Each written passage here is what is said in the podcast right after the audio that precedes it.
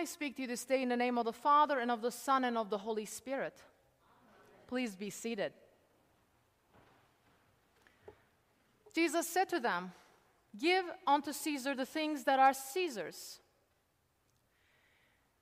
The words of Jesus have become a popular saying, and those who know little of Scripture may have heard, Render unto Caesar.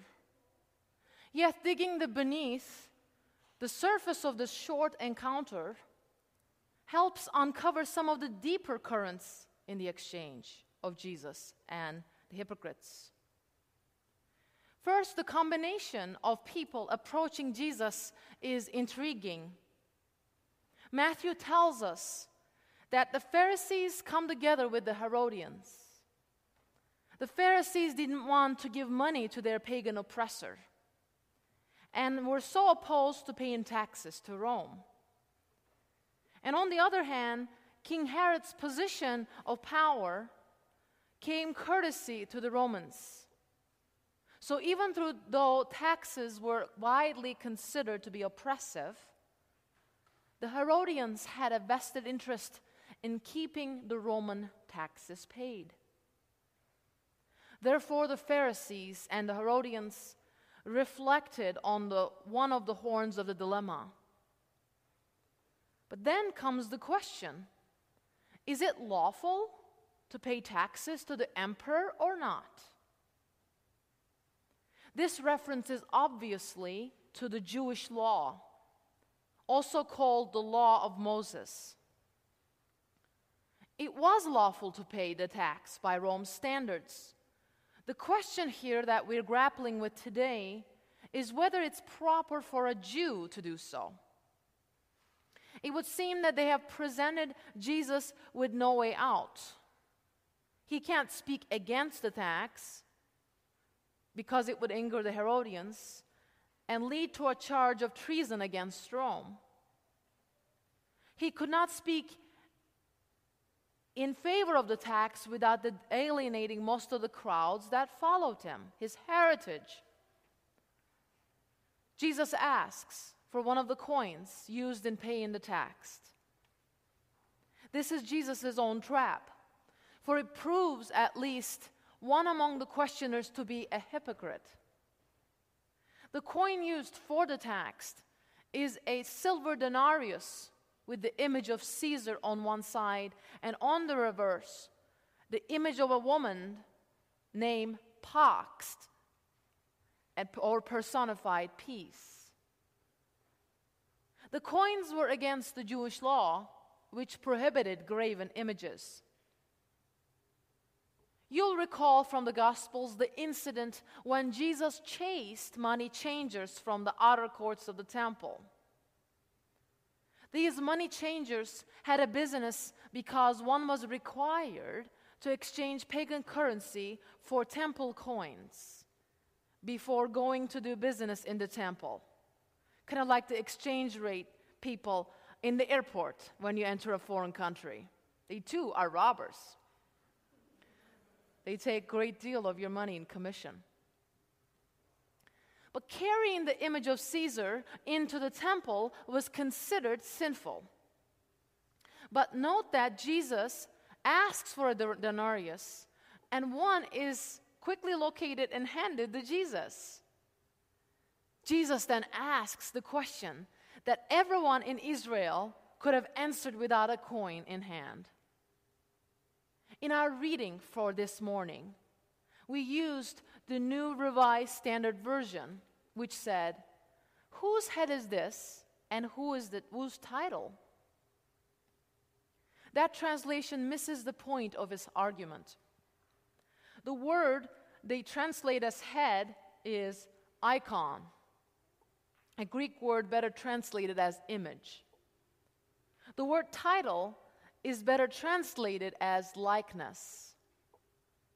When Jesus answers, when they answer Jesus' question, saying that the image and likeness are Caesar's, Jesus replies that they are to give the Caesar what is Caesar's.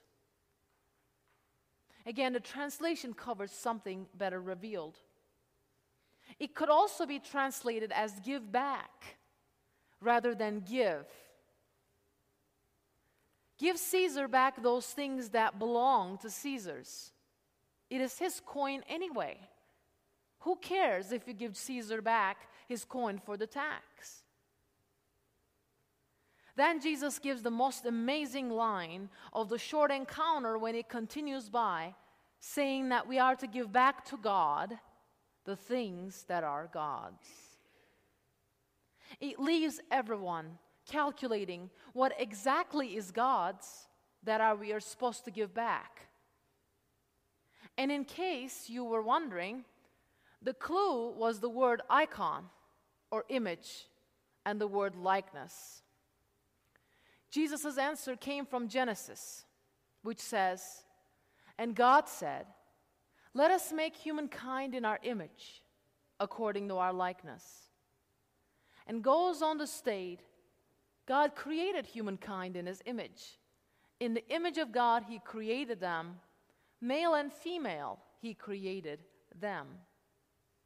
The principle is this just as the coin has Caesar's icon on it, so it is Caesar's. We were made in the image and likeness of God, so we are God's.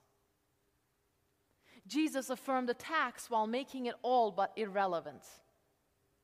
Jesus implies that though we do owe the state, there are limits to what we owe. Yet, Jesus places no limits regarding what we owe to God.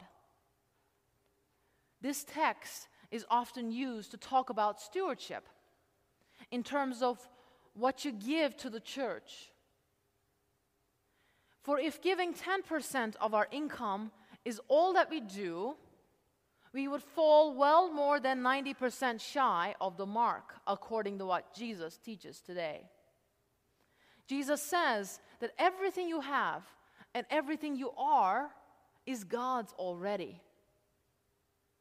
While this would certainly apply to the money you make, the formula is not that you give 100% of your income to God, for God knows you need the money for the necessities of life. The teaching is that once you've given God some of the money you earn, don't feel that you have bought off an obligation.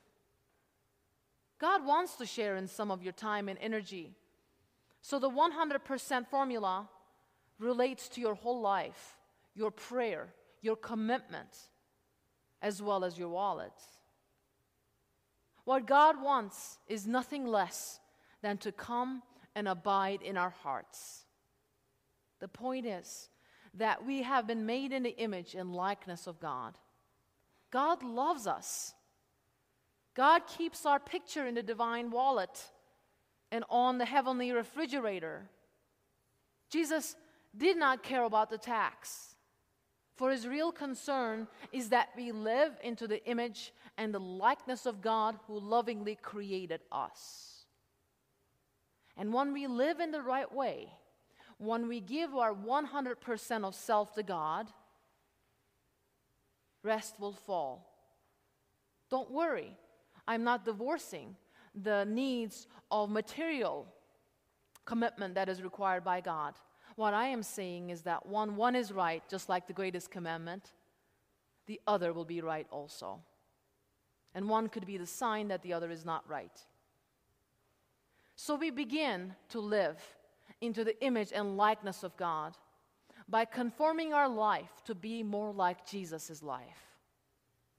Giving back to Him through the church does matter, but merely giving to the government, to this church, or anywhere else is only one part of that picture.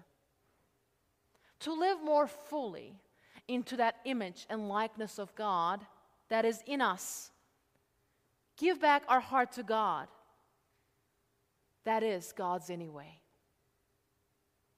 When the time comes for communion, in just a little while, I want to encourage us no matter what our denominational background, to come forward to receive the bread and wine of communion. If you have not been baptized, then come forward for a blessing. For at this altar, we meet Jesus every time we worship. For in answer to the question, what are the things that are God's, which we are to give back to God today? The answer is without a doubt, wholeheartedly, us. God wants us. God wants our heart. God wants our prayers. God wants that thing that holds us down also to be named so we can fully be at communion with His Son in the heavenly banquet of the Holy Eucharist. Amen.